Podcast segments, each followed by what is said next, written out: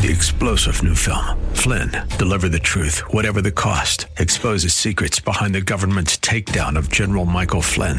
Flynn knew what the intel world had been up to. He ordered the first audit of the use of contractors. This set off alarm bells. He told the truth. He was the most dangerous person for Donald Trump to hire. They had to get rid of Flynn. Flynn, Deliver the Truth, Whatever the Cost. Available now. Watch it today. Go to salemnow.com. Salemnow.com.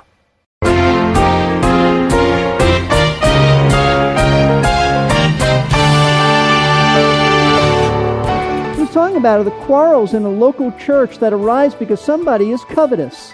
Somebody is envious. Somebody is jealous. Somebody has what I want, so I'll, if I have to, I'll murder them.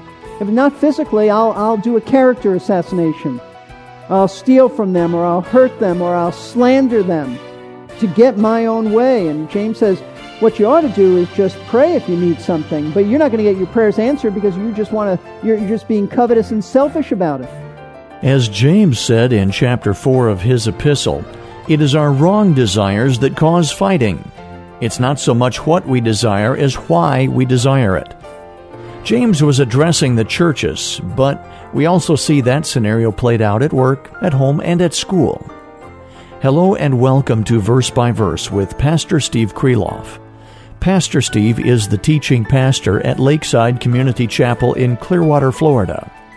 We're glad you can join us today for the conclusion of his three part message on the 10th commandment. Joe Pearls sings a song called Where Are We to Put the Piano? It's about a church that receives a nice new piano. They're quite excited until they start to discuss whether to put it on the left or right side of the sanctuary. But the fight is just getting started because pretty soon two of the ladies begin to fight over who will have the honor of playing it. It finally ends in a church split.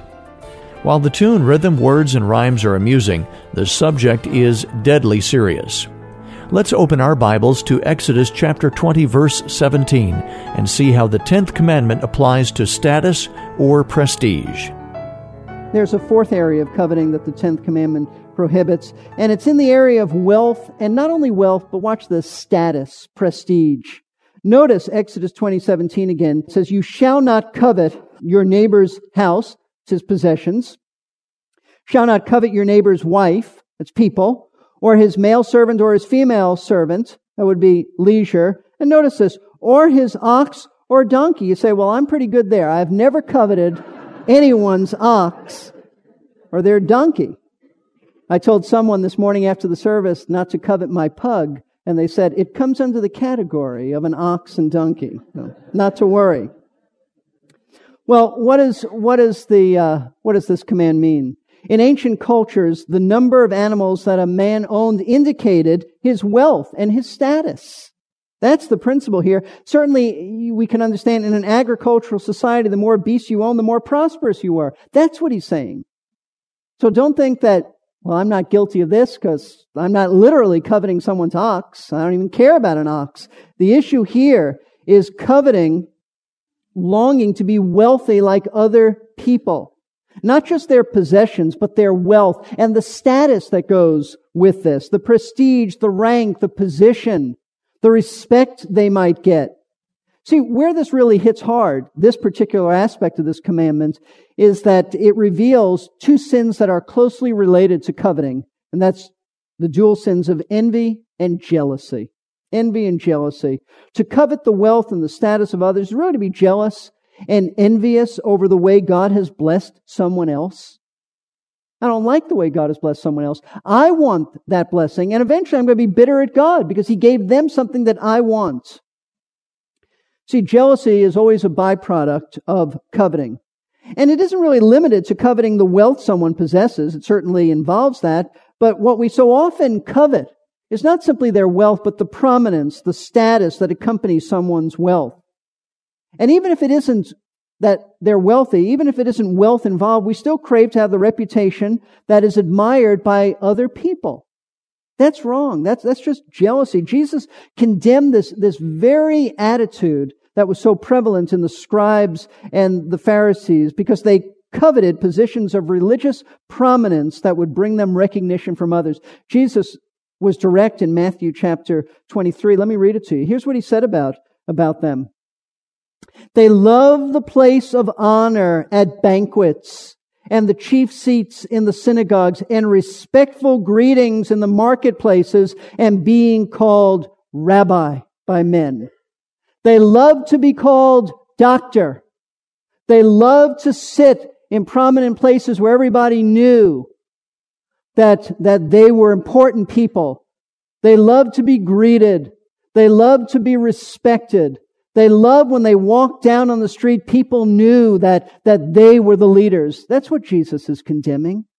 That very covetous attitude that says, I love prestige and I will get it no matter what. No matter what. I love for them to use those great titles with me. I love to sit in places where they know that I'm important. I want to be greeted in a respectful manner. That's what Jesus condemned. And this really isn't a problem only for, for those who, who are lost, not, not just for, for the unsaved. We have a problem in that area. Believers have a problem. Scripture tells us that. Remember how the Lord's apostles argue with one another who was greatest in the kingdom of heaven? Who would sit on his left hand and who would sit on the more prominent position of his right hand, at his right hand? That's why Jesus had to teach them about servanthood, because they didn't want to be a servant.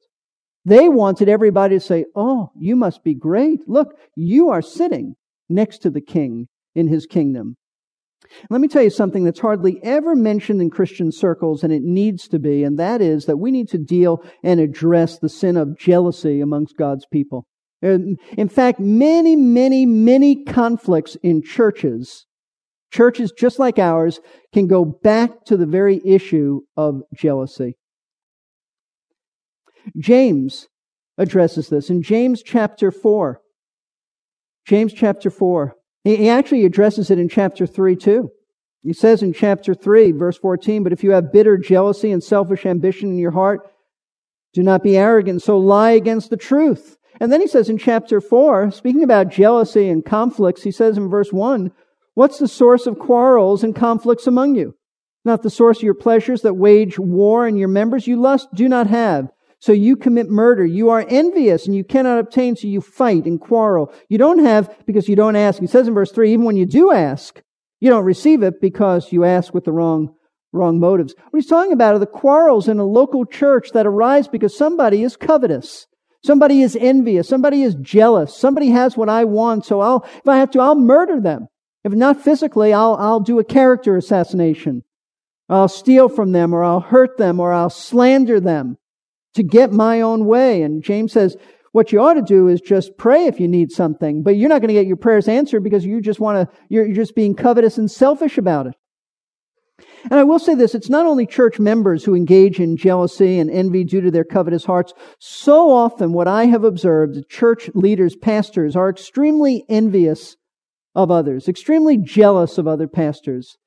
And they put them down and they put their churches down and they criticize and if you, if you really want to get to the heart of it, where is this coming from? So often it's a, it's a, coming from a heart of jealousy, envious of how God is using someone else, or the way God has gifted another leader, or the popularity that one pastor is experiencing and they're not, and so they are jealous because they crave for that recognition. Do you realize Paul was the target of this type of envy? The apostle Paul. Philippians. I'd like you to turn there. Philippians chapter 1. And how Paul handled this is just wonderful. Just wonderful. Philippians chapter 1.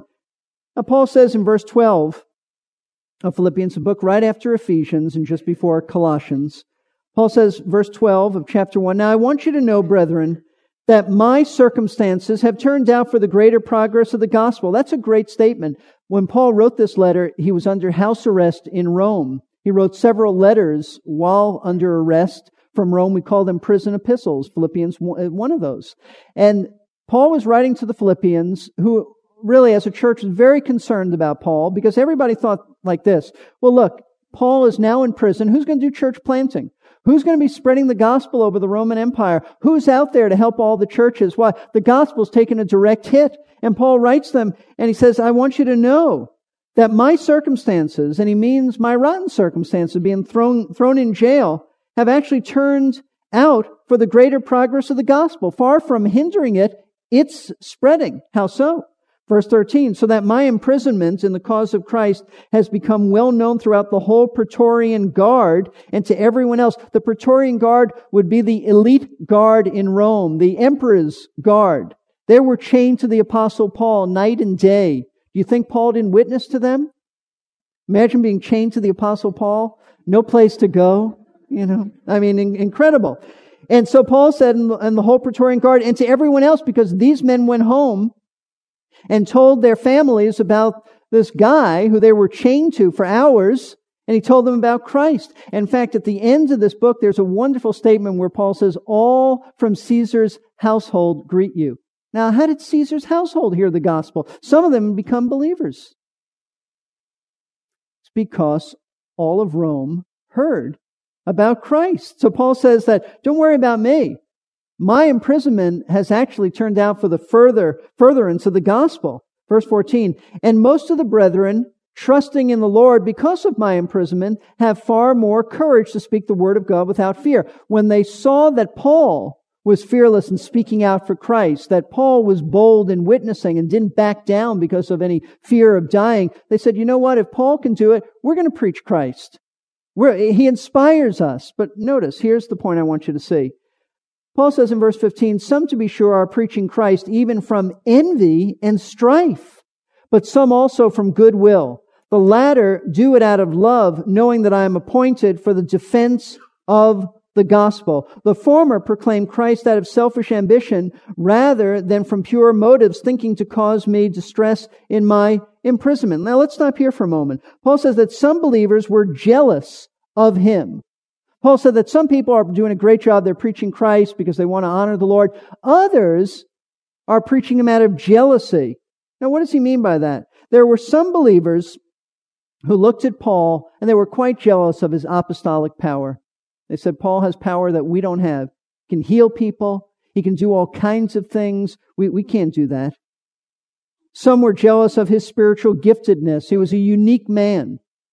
I don't think there's ever been anybody in the history of the church quite like the Apostle Paul, and some were, were very jealous of that. Some were jealous of his success in leading people to Christ and, and planting churches and his popularity amongst the believers. And you know what? They wanted that status to be just like Paul. They want to be used of God like Paul was. And they saw Paul's imprisonment as an opportunity to preach Christ while the guy was in jail in order to outdo him. Like this is competition. They wanted to be known as the supreme soul winners. They wanted to be known as the great church planters. And did this bother Paul? Did it upset him? Did he see himself in competition with them? No. Look at verse 18. What then? He's saying, well, what is my response to all this? Only that in every way, whether in pretense or in truth, Christ is proclaimed, and in this I rejoice.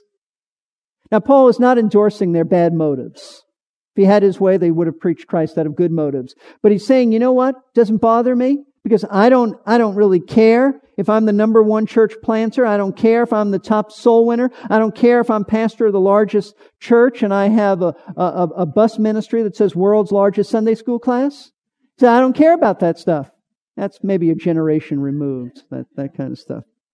There were churches like that, probably still are. Paul said, I don't really care about that. What I do care about is that Jesus Christ is proclaimed in truth. I rejoice in that. I just want Christ to be exalted, that's all. I don't care who gets the credit. I don't care about me, I care about Christ. So what should you do if you struggle with spiritual jealousy? Or not just spiritual jealousy, what, what do you do if you struggle with any kind of covetousness?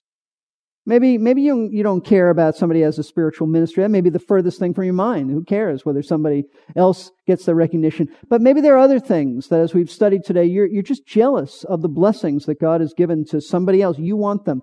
Well, we will explore this in detail next week, but I, I don't want to just leave you here. I want to give you some thoughts on how you get your, your, your thoughts, your covetous thoughts under control and honoring to the Lord. Let's, let's look at John chapter 3.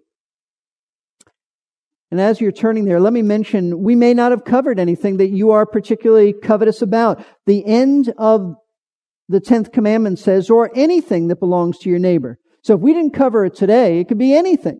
Anything.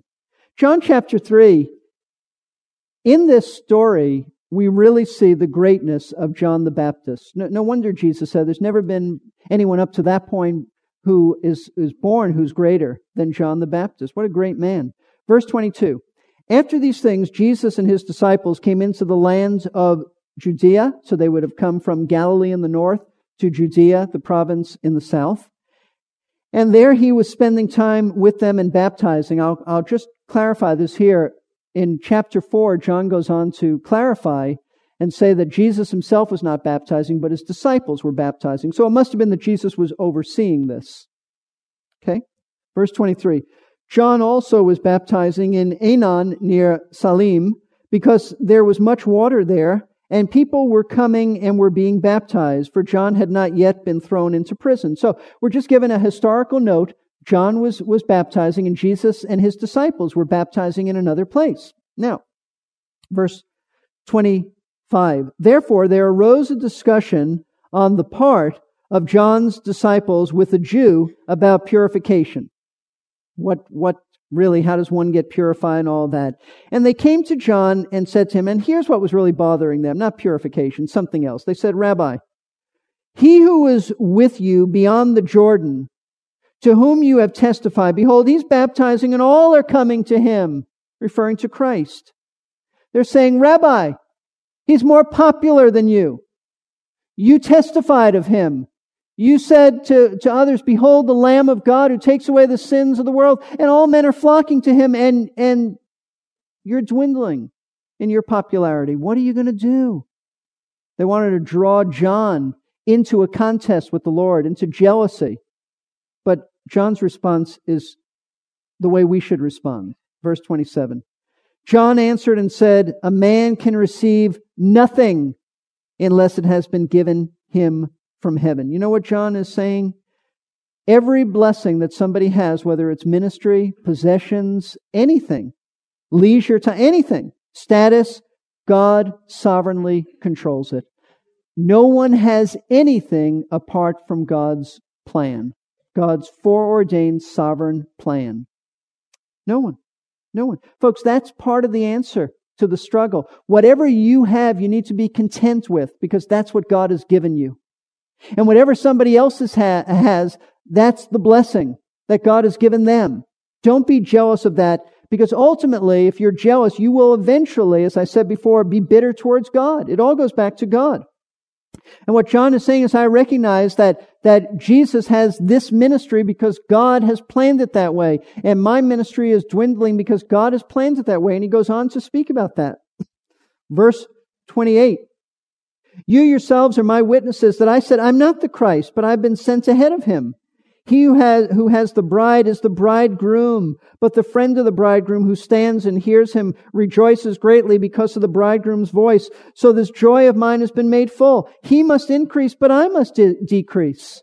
What a, what a great statement. What, what John is, is saying is not only does God sovereignly control all things, but I'm, I'm just like best man at a wedding.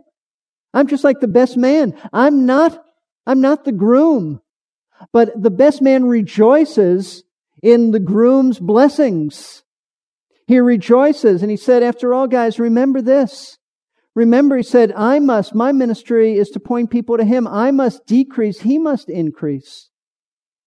Folks, these are marvelous principles to free us from covetousness marvelous principles. Do you recognize that the blessings that others have that you and I covet after, that, those come from God?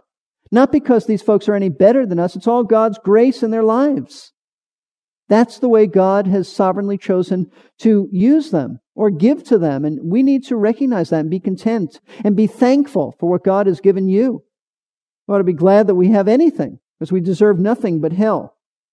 Secondly, not only everything you have is a result of God's blessing in your life, but we're called to rejoice in what others have. We're called to rejoice, and we're called not to exalt ourselves, but to exalt Christ. We must decrease. Let Him be exalted. And if He can be exalted by somebody else more than us, then we ought to rejoice in that. Just like Paul, who said, I rejoice even if they get top billing that Christ is preached. You rejoice in the blessings of others? Do you pray for others who, who you struggle with and coveting after them? You need to rejoice. I remember Carrie Hardy. a few weeks ago saying in this pulpit. He said, It is easier to weep with those who weep than it is to rejoice with those who rejoice. May I urge you to rejoice when somebody shares something that's happened to them that, that they're thrilled about?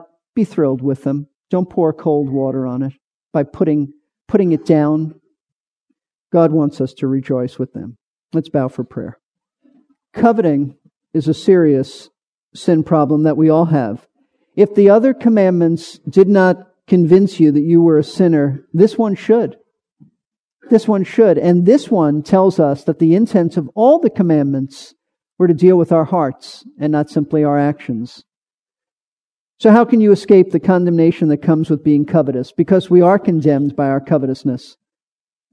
We are condemned. The only escape is through salvation in Christ. Going to church can't give you any kind of uh, escape from condemnation. Being baptized can't.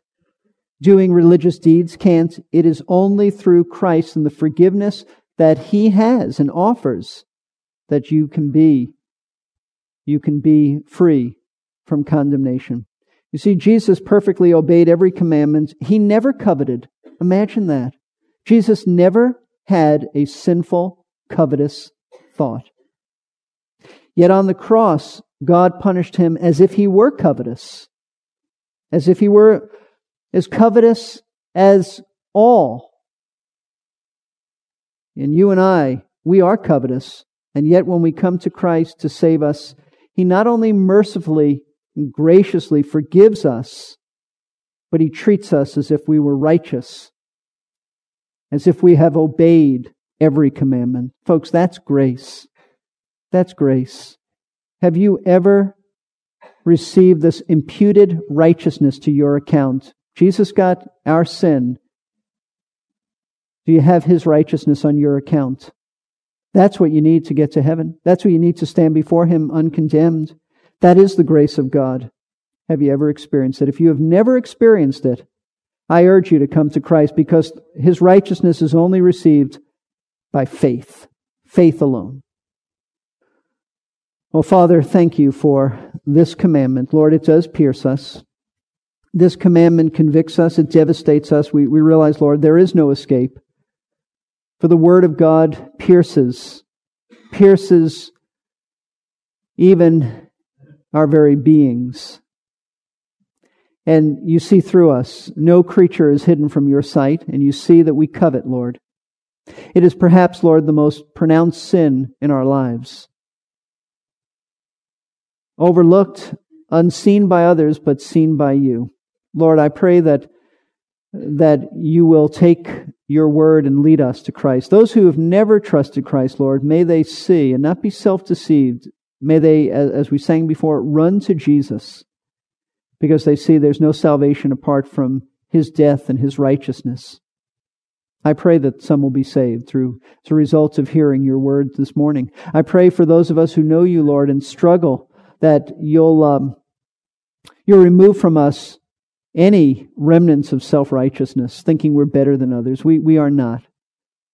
We are not. We love the prominence that the Pharisees love. We we love the prestige, Lord. We would love to have what others have. And I pray that you'll convict us and that you'll help us, Lord, draw closer to you and to be thankful and content with what we have and to, to think the way John the Baptist thought. A man can have nothing except to be given to him from heaven. Lord, may we, may we see that and be grateful for all that you've given us.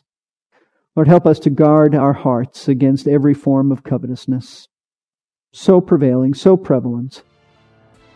And may, Lord, our heart's desire be to exalt Christ and not ourselves. And it's in his precious name we pray. Amen. Amen. If you've just now trusted Christ as your personal Savior and King, or if you have questions about how to be saved, please give us a call at the number that I'll give in a moment. And I want to thank you for listening today to Verse by Verse. Pastor Steve Kreloff of Lakeside Community Chapel in Clearwater, Florida, is our teacher. These radio adaptations of his messages are produced by Verse by Verse Ministries. You can visit us on the web at versebyverseradio.org. To order a CD or cassette with this entire three part message, please call us at 727 239 0306. That is also the number to call if you have questions about salvation. 727 239 0306. And we invite you to join us next time on Verse by Verse for the start of Pastor Steve's final message in this series on the Ten Commandments.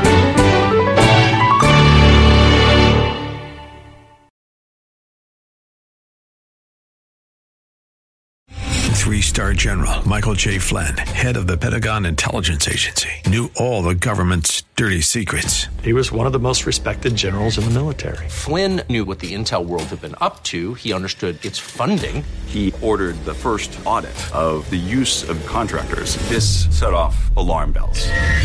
The explosive new documentary, Flynn, Deliver the Truth, Whatever the Cost, and covers the facts behind this scandal. Flynn told the truth. He was the most dangerous person for Donald Trump to hire. I find out the worst enemy that I'm going to face in my life is right here in America. They took my assessment and they wanted me to change it. And I was like, I'm not changing it. They had to get rid of Flynn. With in depth interviews, archival footage, and never before seen personal records of the man behind the headlines. I just felt like I was drowning. Flynn, deliver the truth, whatever the cost. Available now. Watch it today. Go to salemnow.com. Salemnow.com.